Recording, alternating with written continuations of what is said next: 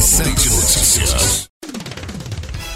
Olá para você que acompanha o oitenta e sete Notícias. Estamos chegando com as informações esportivas desta terça-feira. No complemento da trigésima sexta rodada do Campeonato Brasileiro, ontem na Ilha do Retiro, Sport Recife e Bragantino empataram em zero a zero.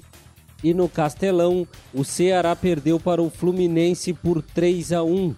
Com os resultados, a classificação mantém o Internacional em primeiro com sessenta e nove, o Flamengo em segundo com sessenta e oito, o Atlético Mineiro é o terceiro com sessenta e dois, o São Paulo é o quarto com sessenta e dois, o Fluminense agora é o quinto com sessenta pontos, o Palmeiras tem cinquenta e seis em sexto, em sétimo o Grêmio com cinquenta e seis, em oitavo o Atlético Paranaense cinquenta, em nono o Santos também tem cinquenta.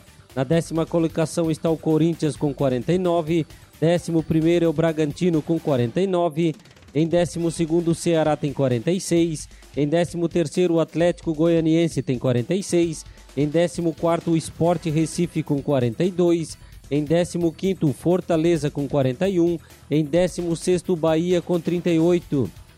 Na zona de rebaixamento, em décimo sétimo tem o Vasco da Gama com trinta e sete, décimo oitavo Goiás com trinta e seis, décimo nono Coritiba com vinte e oito e em vigésimo Botafogo com vinte e quatro pontos. Pela Taça Brasil de Futsal, ontem, no complemento da primeira rodada, tivemos Foz Cataratas três, Unidos Alvorada do Amazonas zero e Joaçaba um, Juventude do Mato Grosso do Sul também um. Hoje tem rodada completa.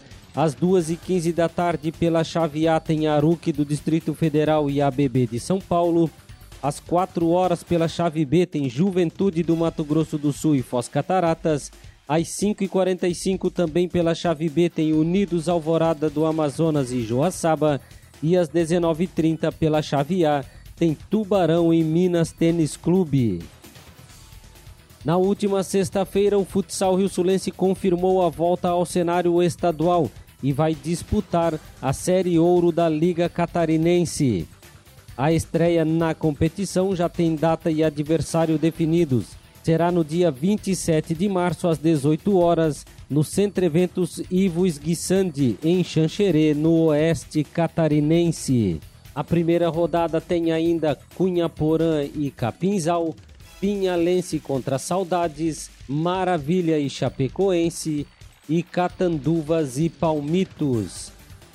E foram essas as informações esportivas de hoje. Eu volto amanhã com muito mais para você.